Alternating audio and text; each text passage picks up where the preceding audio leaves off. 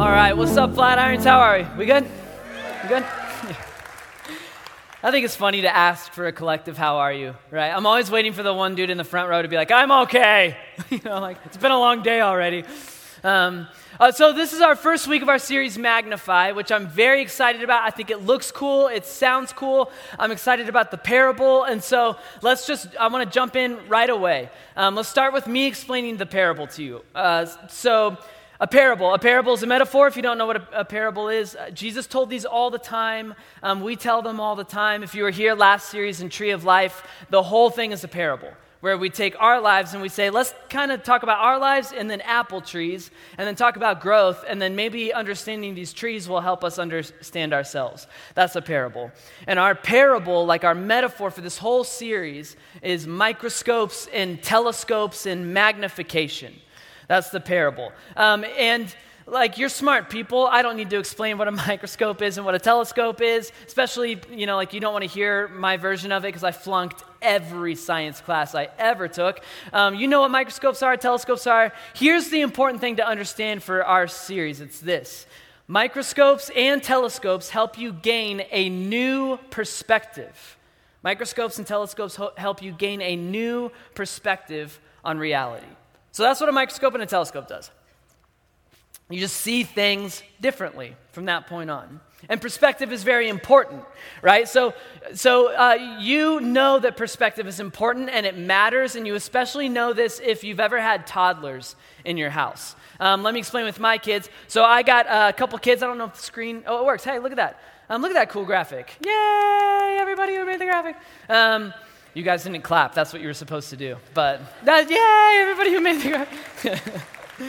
Um, so I got a couple little kids. I got Micah, who's two years old. I got Emery, who's four years old. And then I actually have a third on the way. That's them holding the ultrasound of our third kid. Um, thank you. Uh, the third one already is starting to look like me, I can tell. It's got the weird tail and all that stuff. Um, those are my kids. I love them. I think they're beautiful. I, it's very exciting that we get to spend our lives together. Now that I've said all the nice stuff, Um, the truth is their perspective just sucks so bad. Like, their life perspective is terrible. Um, here's an example. Let's say that Micah, one afternoon, comes up to me and uh, asks me, in, in the way that I've raised him, because he's a little gentleman, says, "Dearest Father, whom I adore, um, uh, can I perchance have a cup of goldfish?" You know? And let's just pretend he does that instead of walking up and going like, "Goldfish," or whatever. Um, and then I go to the pantry and we're out. Well, then when I turn to Micah and I say, "Hey, sorry, bud, there's no more goldfish. Like, do you want some Teddy Grahams or whatever?" Do you think that my two-year-old Micah goes, "Now, Father, I know you work hard to provide for this family. and, and so I'm okay with Teddy Grahams. Those sound delectable as well." That's not what happens. At the second that I say, "Hey, dude, sorry, we're out," it's tantrum time in the house. And he melts down and he throws himself on the floor and he screams and he cries, because from his perspective, eating goldfish is like the penultimate experience a person can have on a Saturday afternoon. And so I ruined his day. Now, this might make me a terrible parent, and I'm totally willing to admit it. I really am. Um, but I have a joke that I do every time my kids melt down, which is, so let's use this as an example. Micah's melting down. I try to get his attention. So I'm like, "Micah, hey, Micah, stop. Micah, look at me. Micah, look." And I wait until he looks at me. I like, I really wait until he's like, we're connected at our souls through our eyes. Like, and he has this look on his face of like, did the man find goldfish somewhere? He's like, he's just like so listening to every word, and I wait for that to happen. And I'm like, "Micah, Micah," and as soon as we lock eyes, I'm, I clearly and I firmly tell him the truth, which is, "Micah, dude, life gets so much worse." I, And I don't, and he goes back to crying, and I don't let up the whole time they're melting down. I just like, as I'm like putting Teddy Grahams in a bowl, I just keep talking. I'm like, "Dude, it gets crazy. It's rough. Like, you're going to have to get your heart broken one day, and you're going to have to worry about the bills, and you could lose a limb. Like, life is crazy. No idea what your future holds." And I mainly do that because it keeps me calm and entertained, as opposed to like wanting to, you know, just abandon my children and leave. Um, But the reason the joke is funny is because it's about perspective. It's because I know and you know that five minutes from now, it's not going to matter. He's going to do the toddler thing where he just switches, where he's like, well, I'll take Teddy Grahams and let's go back outside and have a great day. Um, I know, it's just perspective. Micah thinks it's the end of the world. I know it's not. Perspective matters. And not just when we're toddlers, it matters for us now. For my high schoolers in the room, or if you're older, think back to when you were in high school. When your baseball team loses the championship, when your volleyball team loses the championship, and you have that one friend, and they're trying, they're really trying to be helpful, but you still, you have that friend that comes up and they go, hey, it's okay, like, it's just a game. It's like, well, okay, it's true. Technically, it's true that it's just a game, all right? I understand that when I'm eighty-five years old, I'm not going to wake up in the morning and be like, bumps that spike. Why didn't I, you know, I, we, I understand it's just a game. But for right now, from my current perspective, it's much more than just a game, right? I've like wrapped a lot of my time and my identity into this thing, spent all season practicing, exhausting myself, all these games leading up to this one moment, and then we lost. It's more than just a game. Apply, like apply this perspective concept to the big stuff in life, the stuff that we know is going to last more than like a couple weeks.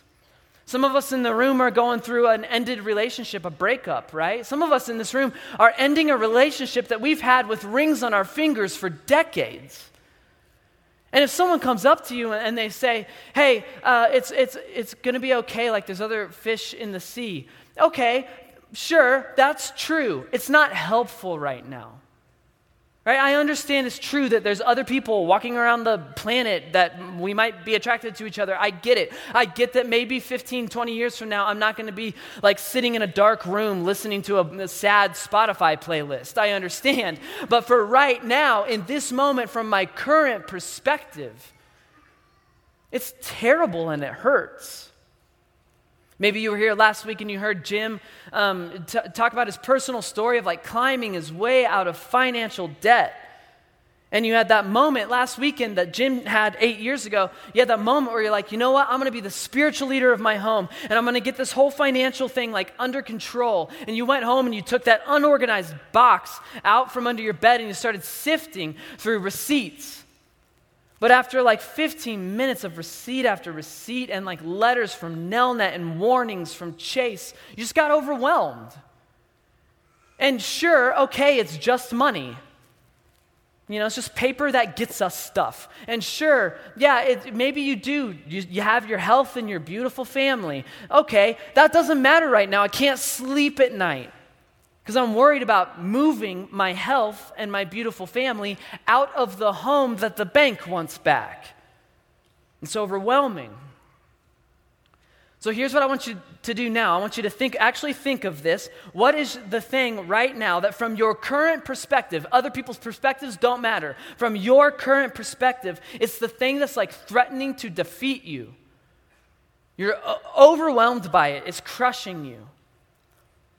What is that for, for you? For me, it's insecurity. I'm probably going to have to have this dumb battle for the rest of my life. I've stood up on stage here twice and taught about insecurity and like the kind of confidence that Jesus brings into your life. I've taught about it. I still have it. I still wake up every morning like nearly suffocated by it. And I don't care about your perspective on it.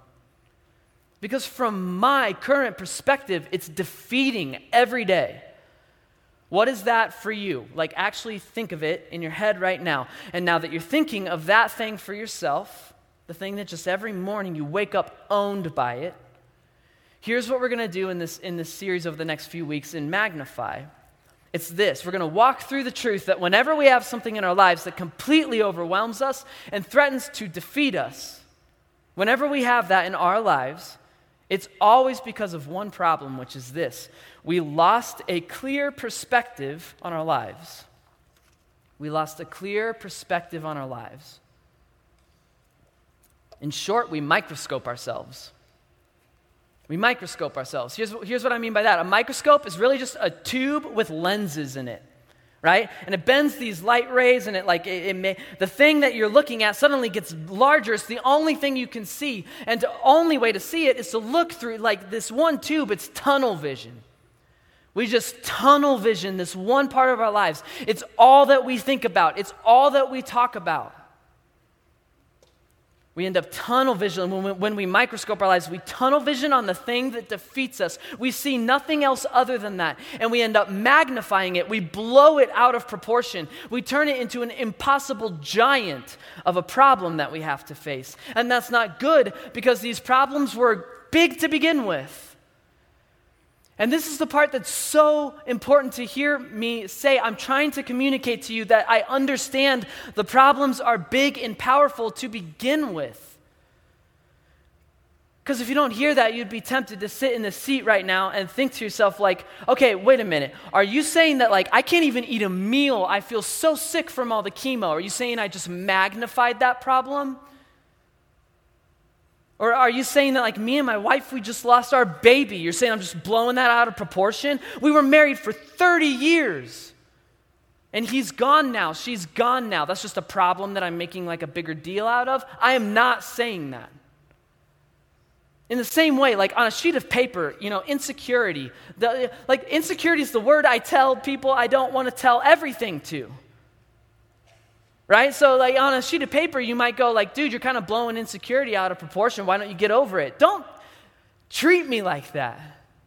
Because you don't understand from my current perspective what it's like to wake up and be a pastor at a pretty big church and have a wife and kids and kids on the way. And I love Jesus and I trust him and he's good, and I still wake up with this th- thought in the back of the head of like, what if you just, you know, kind of ended all of it?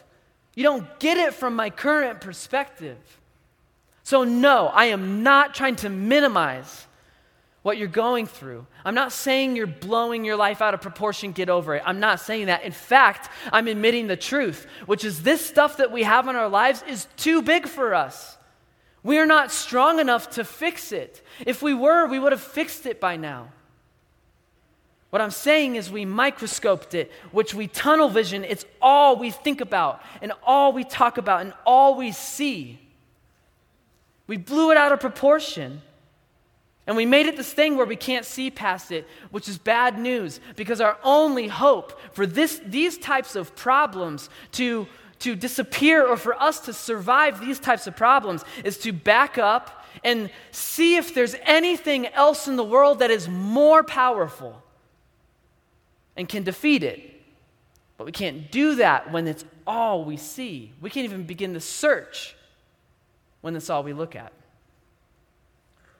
So this problem we have where we magnify stuff, we blow it out of proportion, and we tunnel vision on the stuff that defeats us, our only solution for that is this: we need to regain a clear perspective on our God, because the Bible teaches that God is for sure, definitely powerful enough to help you survive whatever you're thinking about in your head right now. But we don't think that most of the time. We can't see it, because we're over here. There's stuff that de- demands our time. Like our wives won't get out of bed, and we won't get healthier, and the bills need paid, and we'll think about this later, but right now we have to deal with this.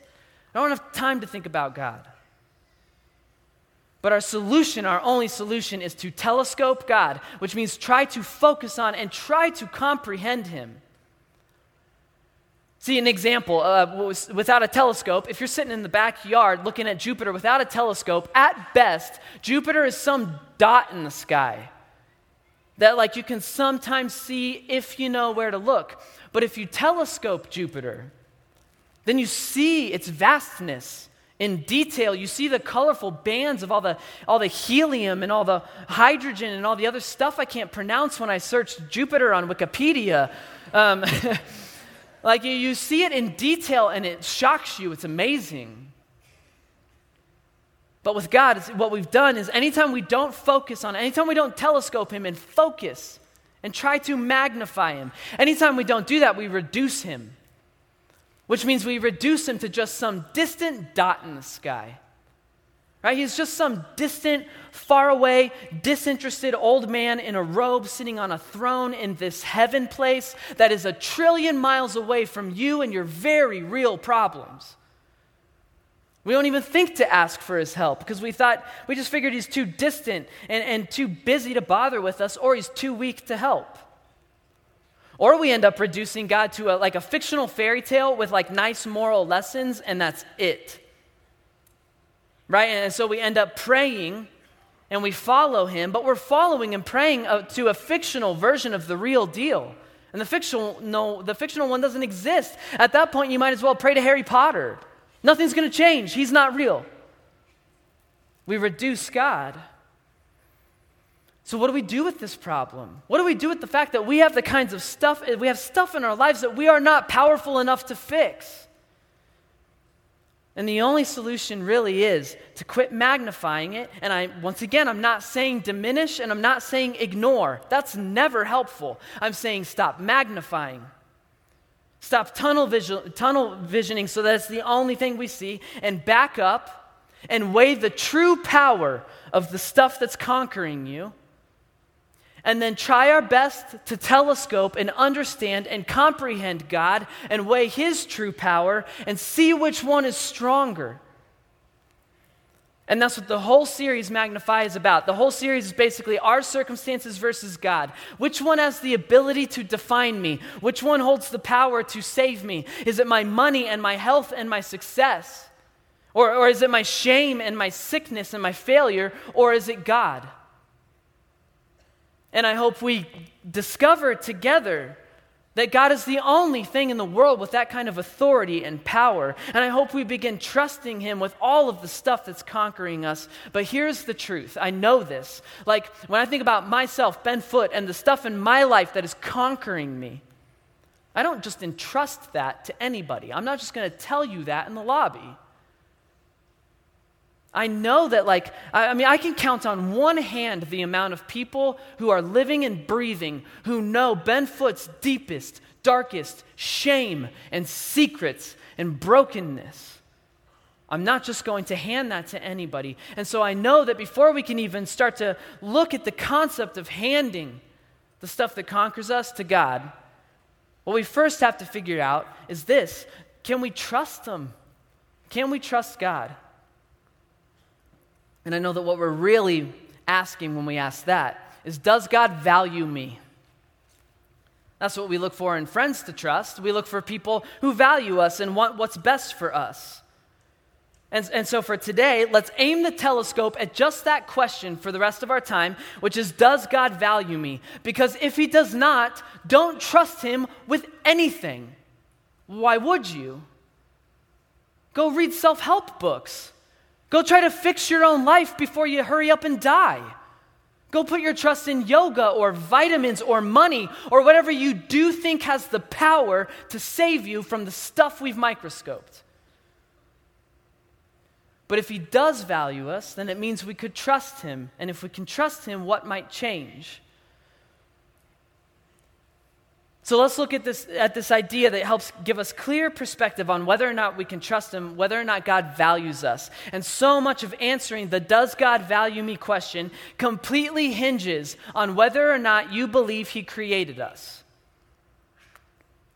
Now, before I lose you, like before you're like, oh my gosh, you're going to tell me you found Noah's Ark somewhere or something.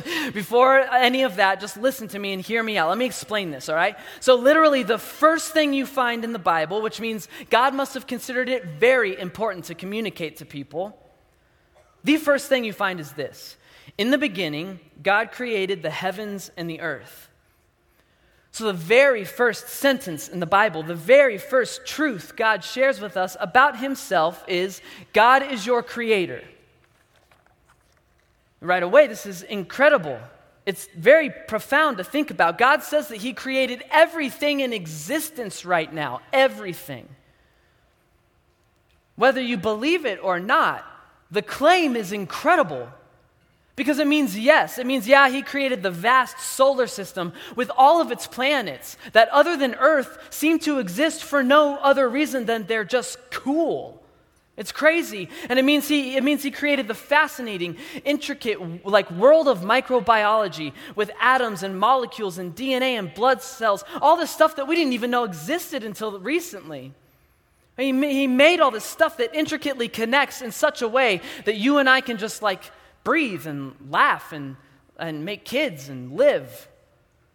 It means he created mankind with all of our, like, fascinating different races and ethnicities and our cultures and languages and societies. It's just like an idea he had.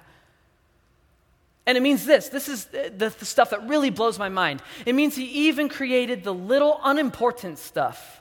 Like he made the world colorful just because. And like he made jellyfish. Like, what is the point of jellyfish? Of the animal kingdom, the jellyfish are the ones that all the other fish are like, dude, get a job. Like, you do nothing. Like, why do you make jellyfish? Well, just because. Here's the one that blows my mind. He created this incredible phenomenon that if you crudely hit the right type of metal wire that's just at the right type of tautness, and if you crudely hit all of these types of wires at just the right times, then suddenly you're listening to Beethoven. Just this thing, he just made music for us. This thing where all these weird noises at the right time sound good, and then all of a sudden you're humming Taylor Swift in the car, and you're like, dang it, I'm a man. Why am I doing this? You know? Like, it's crazy. It's crazy. The, the place that we live in, our existence is magnificent. Our, our world is this strange combination of stuff that's absolutely necessary, combined with like this weird, like childlike, reckless creation of stuff that serves no purpose other than it brings you and me joy. This weird, magnificent combination of like he made food because our bodies need it, and he made it delicious because he likes us. We live in this place that's incredible, and it's good. And God knows it's good. If you read Genesis one, it says that he created everything, and afterwards he sat back, and Genesis says that he saw that it was very good.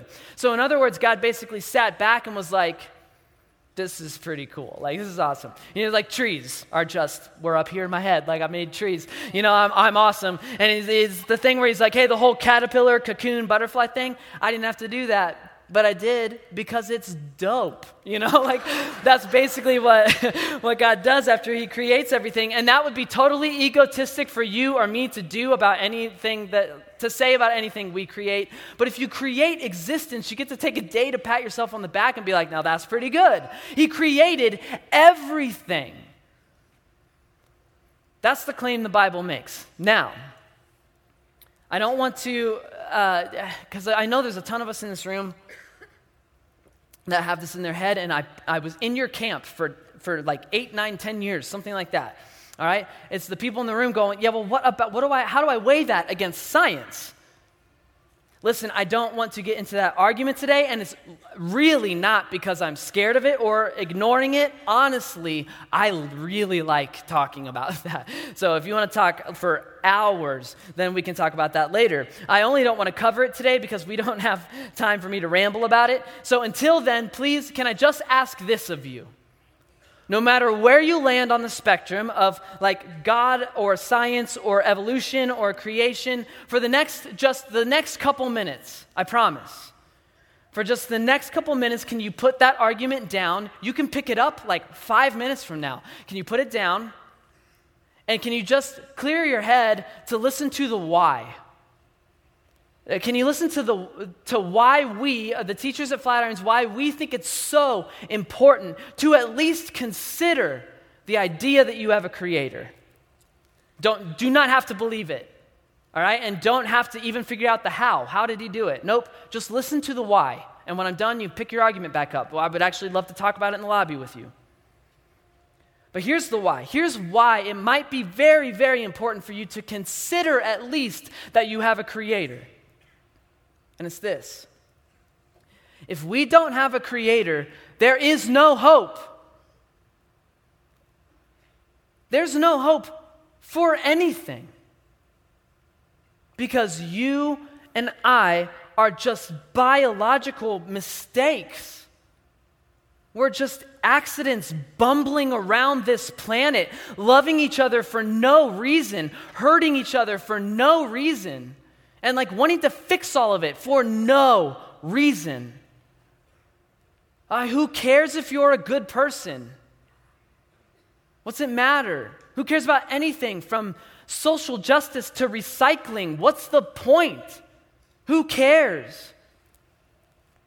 This is going to sound harsh, but if we are mistakes, who cares that you feel defeated now?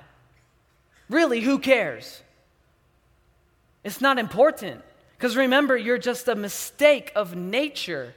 Your feelings are biological mistakes, just strange synapses firing for no reason in your mistake of a brain.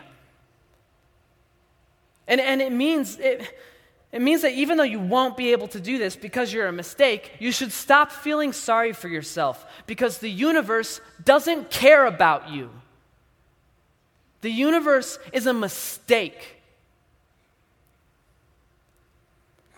And whether you can admit it yet or not, the only logical conclusion for a smart thinking person to believe in, if there is no creator, the only logical conclusion is you have no purpose. You just live and then you die and then you vanish. So stop whining. Because in this cosmic mistake, stuff happens. And that is exactly why, before I sound like the most emo episode of Bill Nye the Science Guy ever created, that is exactly why, in literally the first sentence of the Bible, God tries to make clear the truth that God is your creator, because God knows, like I just explained, the hopelessness that lies at the root of believing that there isn't a creator. And so immediately, in his word to us, he tries to assure us that you're not mistakes. And this place isn't purposeless. And yes, the world is broken and it is messed up. And so yes, you and I have every right to feel wounded. This isn't what life was supposed to be like. And even though, no, it's not his fault that the world is broken, yes, he's still in control, and yes, he will redeem it, and he will redeem you. That is Genesis one through three. It's the first four pages of the Bible. And if we focus the telescope on that truth, then we begin to gain the clear perspective that there is a creator, and maybe he's powerful enough to help us. But it gets even better, all right? Let's not stop there. Because not only do we have a creator, but we have a creator who is still currently intimately involved in creating.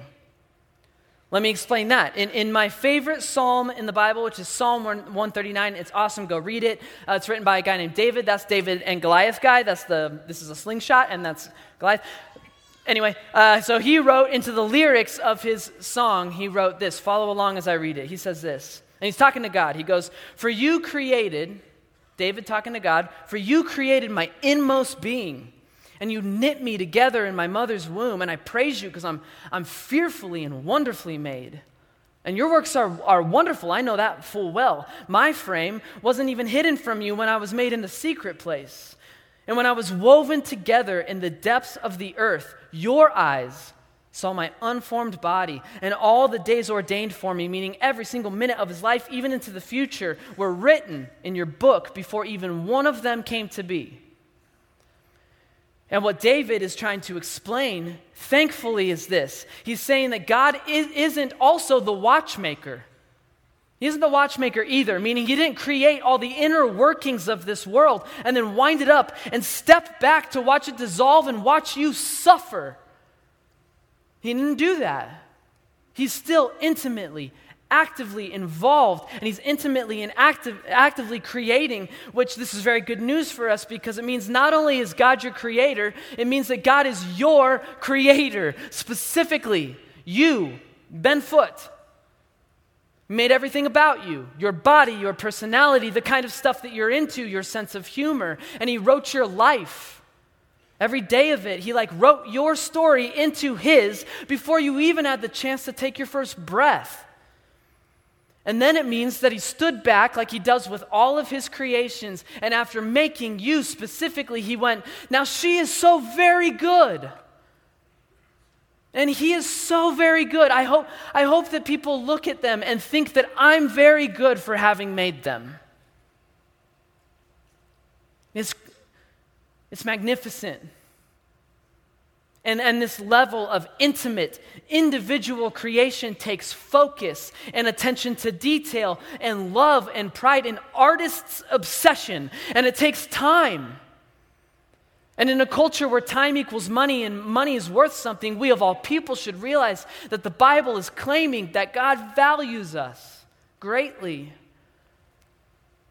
It's this incredible thing to comprehend that that that if the Bible's claims are true, which I believe, that the that the creator of existence, the most powerful being in the world, took the time to make you.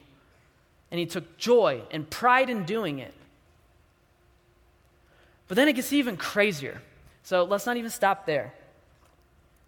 So all of this, the Bible says that all of this, like, so it says that not only did God create everything you've ever experienced, not only does he still, is he still present and intimately, actively creating and made you specifically, which is already almost too magnificent to c- comprehend. Not only is all that true, but this is true too. The Bible says this: you are all sons of God. In this culture and context, sons is important because it means heirs. It means you can inherit what the Father owns. So it says that you are all heirs of God through faith in Christ Jesus. If you have faith in Christ Jesus, for all of you who are baptized into Christ have clothed yourselves with Christ. And here's what all that fancy wording means. It means that if you've put your faith in Jesus, which means you believe that he is actually the Son of God, and he actually walked on the planet two thousand years ago, and he did pay to pay off the penalty, or he did die to pay off the penalty for your sin, which is the only thing separating you from a relationship with God. And then he died and came back to life to live forever so that you could too. If you believe that Jesus, the Son of God, God in the flesh, did all of that only so that you and I, for our seventy years, if we're lucky, here on earth, don't those years don't have to be anywhere like near our best or close to our end. If you believe in all of that, then immediately we become family to the most powerful, magnificent being who has ever or will ever exist. It means immediately Jesus steps between you and God, and Jesus becomes the ultimate lens through which God sees you, and you should see God, which means the split second you put your faith in Jesus, God calls us his sons and daughters, and we get to call him Dad. If it doesn't blow your mind, we're not thinking about it right yet. This claim is unbelievable. It's magnificent. This is the reason we come in here week after week and fight the traffic, because it's too magnificent to comprehend. We need reminded every single week. I mean, this is crazy. And when you combine all of these truths, all these truth dominoes that fall over, right? Like, as long as you can push the first one over, the God created you domino. When you, when all these truth dominoes start to fall over, they all add into one magnificent truth, which is this: God, the creator of all existence, crafted you on purpose, died to heal the broken relationship, rose again so he could spend forever with you, and so you could call him Dad. And so he could step back and say, these are my sons that I'm proud of. These are my daughters that I adore, and I'm proud to be their dad. The, the, the claim is intense. F- five people think so. so, so here's the truth. Um, I'm convinced, I really am convinced about that, about this, that it's like you can only actually grasp this truth like here and there in little doses that God allows, because I'm convinced that God, that God knows if he put on our shoulders the full magnificence of this truth, we'd be vegetables, we can't handle it. But if you can understand even just a sliver of this truth, that, that God, the creator of all existence, crafted you on purpose, died and rose again so that you can call him Dad. If you can grasp even a bit of that truth, it changes everything. I mean, it means that the very same God who set in perfect balance our entire solar system, the very same God who made animals and music and pizza just cause, and the same God who's the most magnificent, powerful being in existence, also hit pause and made you exactly the way you are because he likes his job and he likes you. And it means, and this should shake us, that the very same God became human and walked around this planet and hung himself on a cross just so he could call you his sons and his daughters and so that you could call him dad. It's it's it's crazy. It's magnificent. And if you if you can grasp the magnificence of that truth, then the question we started out with just doesn't really seem, it doesn't, it seems silly now. And it's like, because of course he values us, and of course we can trust him, and it would mean that there couldn't possibly exist a problem strong enough in my life, including all the stuff I've tunnel visioned on. There can't be a problem strong enough in my life that can get through dad. And and it would mean that it would be ridiculous to think, offensive to God even, to think that you and I as sons and daughters could possibly screw up badly enough to lose his powerful, infinite, unceasing, righteous beyond common sense kind of grace and love and forgiveness that is offered by dad. It's too much. But try to let it sink in that God, the creator of all existence, crafted you on purpose, died and rose again so you could call him dad. And if you are able to grasp that truth, just a sliver of it, if you had that moment where for just a split second it would like hurt your chest for just a second, the word for that, the word for the lump in your throat, the word for the hair standing up on your arms, the word is magnificent.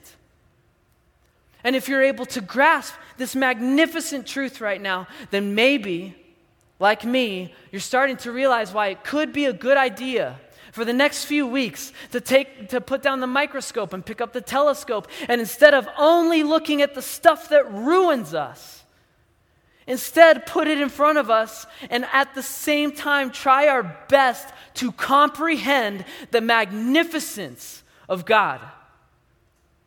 And then see which one has the power to save my life. It could be worth our time. And so that's what we're going to do. And next week we'll start looking at the practicalities of it. But until then, like, what do we do? What do we do with this magnificence? If you were the person who caught the glimpse of it for just a second, what do we do with that for the next seven days? And I want to tell you a story because I hope it illustrates what I think we should do with this magnificent truth for the next seven days. So Allie and I and the kids went up to uh, the mountains with Jim and Robin a few weeks ago. And we went to like the mountains, mountains, right? We're in the middle of nowhere, which I already love. And then the thing that makes it even more fun is there's a four-wheeler there. Uh, U T V, yeah. And it's a U T V, not an A T V. A T Vs are like the crazy ones, and U T Vs are designed for work, all right? So they have like little truck beds, and they're designed to like haul elk meat and haul lumber and cool manly things, right? Um, that's what U T Vs are designed for, is for work. But honestly, I just view U T Vs as like finally someone designed a Jeep for people my size. So I drive them violently and like at maximum speed, like right into puddles and up like, you know, vertical walls. I love the the U T V and the four-wheeler so much. Thankfully, my daughter Emery also loves these four-wheelers. Um, and so she just like could ride all day long if I let her, you know, wind blowing or hair blowing in the wind, a big smile on her face. She loves it. Um, and I actually, we caught proof on video of how much Em loves these U T Vs. Check this uh, quick video out real quick. Hi. One more time? Yeah. Go one more time. All right, go. Say, see you, suckers.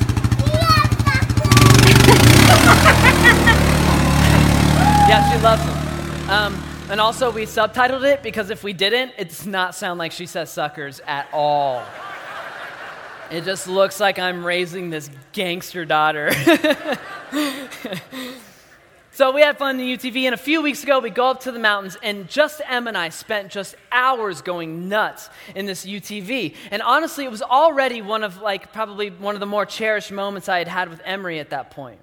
because it's just the two of us, and that doesn't happen very often. And we're just like out in the middle of this beautiful country, and you know, there's no T V, and there's no phone, and no annoying little brother. There's nothing. It's just like Dad and Emery and a U T V in the middle of this beautiful, wide open stretch of the Rocky Mountains. So it was already a special moment for me, even before the thing happened that I want to tell you about, which is this. So along this road, there's a couple cattle gates, and when, and when you get to the cattle gate, you got to stop the U T V, jump out, um, unlock the gate, hold it open, drive the U T V through, close, relock. So it's like the only moments of silence that Emery and I are getting, because the rest of the time is, we're deafened by the roar of the engine and like our own maniacal, like Joker from Batman laughter the entire time. And so it, it gets quiet, and that's like a, really our only moment to talk. And Emery likes to help with the gates. She feels very proud of herself. So we pull up to this cattle gate for probably the twentieth time, for real. And she gets out, she helps me, she holds the gate, and she closes it, and then we get back in the U T V, and I'm buckling her back into the U T V, and there in the middle of this beautiful place, in the middle of that buzzing moment of silence, Emery finally said something to me for the very first time with a huge, genuine smile on her face. She looks at me, and she goes, "Hey, Daddy." And I say, "Yes, Em?" And she goes, "Hey, Daddy, I love being your daughter." I know. I like froze. And you have to understand that, like, so anytime one of my kids does something brave or new or hilarious, almost out of habit now, I don't even think about saying it. I just tell them that, like, I tell them, "Hey, I love being your dad." I just say that a lot to them. You know, so I laugh, and I'm like, "Dude, Micah, I love being your dad. You're such a weird little kid. I love being your dad." And so you have to understand that Emery has heard thousands of times from me, "Hey, Em, I love being your dad." And I figured she loved me back, but not until the moment in the U T V did I think she loved me for any reason other than, like, survivalist, you know? Like, I figured she loves me because I provide for her, I feed her, I help her learn very necessary life skills and put Band-Aids on her scraped knees, all that stuff. I figured she loves me because of things I do for her. But in that quiet moment in the middle of those mountains, she finally said, "Hey, Daddy, I love being your daughter." And it was almost like she was trying to say that she knows. She knows all of her joy and significance and confidence and all of her identity is completely tied right now to being my daughter. And it was almost like she was saying that not only is that okay with her, but she loves it. And I don't care if you think I'm a geek or whatever, it was a tangible, holy moment for me. It really was. Like, I just, like, got choked up, and I got all teary-eyed. Like, I am now, like, I can't talk when I get choked up, and so I'm, like, trying to spit out to her, like, thank you, thank you for telling me that, and I love you, I love being your dad, I love it. I'm just like kissing her forehead and like hugging her in this U T V in the middle of nowhere. And we just took a break from our crazy ride and we sat in that four-wheeler and we said out loud that we love each other. It's like we took a moment to make clear our perspectives on one another and to declare out loud that we just like being related. And for right now, at least, it's enough. We just took a break from the crazy ride and we rested. And specifically, we rested in this fact. Hey, I love being your dad. Hey, I love being your daughter. And who knows what the ride ahead of us has in store, but for right now, that's just enough. It's just enough to be your daughter and it's enough to be your dad. And that's what I think we should do for the next seven days. And you're going, what do you mean? Like, ride around in U T Vs with your daughter? And it's like, no, don't ever do that. If you don't ask, I'll arrest you. um, no, what I mean is for the next seven days, what if we did this? And it's summed up in a verse. This is Jesus himself speaking. And he says this, "Come to me." Stop going to all the other things that you think can save you. Come to me. All you who are weary and burdened, and I'll give you rest. And I cannot be the only person in the room who feels very weary and burdened and could use a little bit of rest. And if that's you, then Jesus says to us, he goes, "Hey, come give it, give it to me, I'll trade you. Please give me all the stuff that makes you feel weary and burdened. I'll take it off your shoulders, I'll exchange it, I'll give you rest." And over the next few weeks in this Magnify series, we'll look at all the practicalities I promise. We'll look at what to do with our circumstances and our fear and our weaknesses, our baggage, our past, our sin. We'll look at all of that, I promise. We'll look at the how. Like, how do you hand those to a powerful God? And how does he give you rest? We'll look at all of that, I promise, but it can wait one week. Because you know more than anyone else in the room that the credit card debt and breakup and insecurity and shame, whatever it is that has been defeating you, it's, it'll be waiting for you next weekend.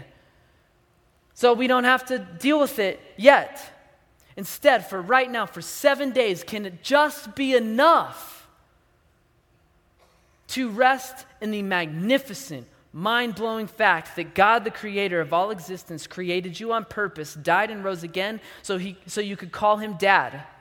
Can it just be enough for seven days that the creator of the universe sits back and says, this is so, you're so good. I'm so proud of you as my son, and you're so good, and I adore you as my daughter. Can it just be enough for seven days? We can do this. We can create the time. We can be strategic, just five minutes a day for seven days to look at God like Emery did me and say to our Father out loud, I don't know what you have in store for me. Well, I don't know what you're doing with my life right now.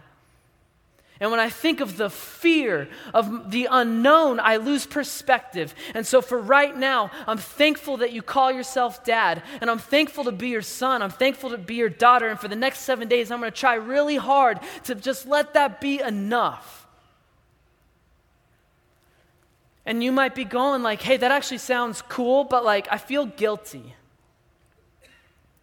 I feel bad, right? Like, it's been a while since I've spent quality time with dad. Like, he's not going to be very happy with me. Not true. Absolutely not true. It's not true. Just like me and little Emery, when she finally said to me, Daddy, I love being your daughter, did I respond with, well, it's about time you said something? Did I respond like that? No. And here's the one that's honestly not funny because it hurts, because we treat God like this all the time. When Emery looked at me and said, hey, I love being your daughter, did I look back at her and say, hey, I love you too. I really do love you too. At the same time, you do need to know though, and I love you, but you need to know.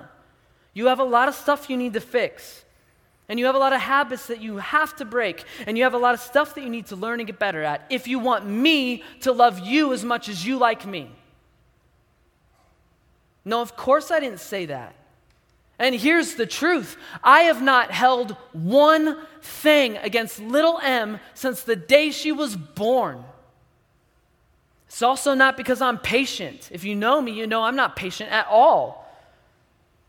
I haven't held one thing against sweet little M since the day she was born. And the only reason I've not held anything against her is because Em is not some stranger at the park. She's not some kid in my youth group. She's not my friend's daughter. She's mine. She's my daughter.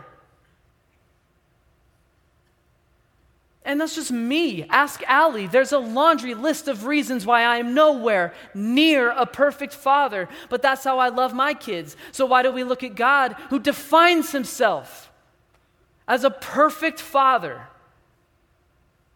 Why do we look at him and think he's going to treat us any differently?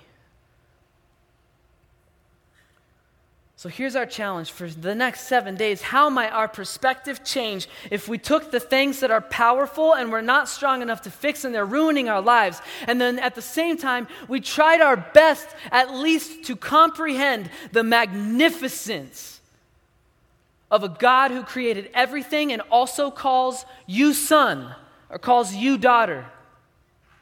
What if we just weigh those two things? And for the next seven days, for in, in order for us to do that, we just need to take a rest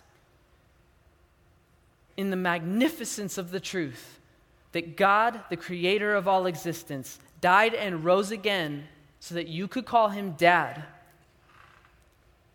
And next week, we'll come back in here and we'll see if the very same God, the one we get to call dad, is strong enough and good enough and trustworthy enough to handle his home, including us. But can it be enough for just seven days? Let's pray.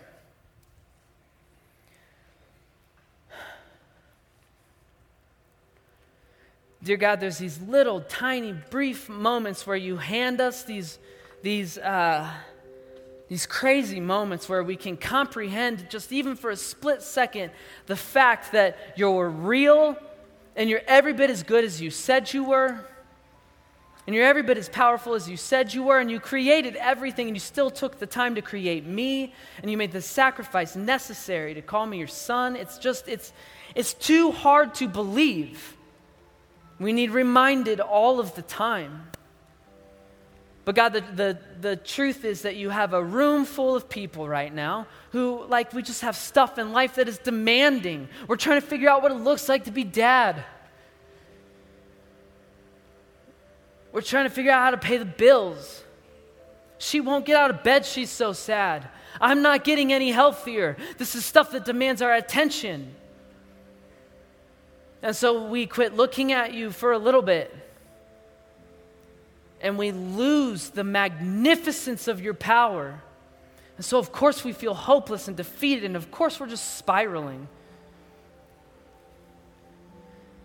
God, what we're asking for for the next seven days is, please, God, we'll make the time for just five minutes to say out loud to you, thank you, to say out loud to you, thank you for calling yourself dad, and thank you for calling me son, thank you for calling me daughter. We'll say it out loud, but God, we need you to give us a glimpse of your magnificence and your power. We need you to give us a glimpse of that hope that maybe, just maybe, you are powerful enough to deal with all this stuff in my life. But it just doesn't. I can't comprehend it unless you reveal it to us. Please, God, reveal it to us. You have a room full of your sons and daughters begging you as a perfect father to do that.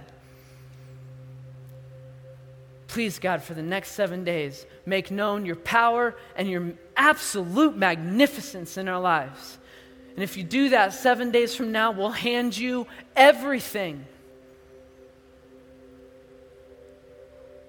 I know you'll do that because you're such a good God and you're a good dad. And I love you and I thank you already for it. And I pray this in your son's powerful name, Jesus Christ. Amen.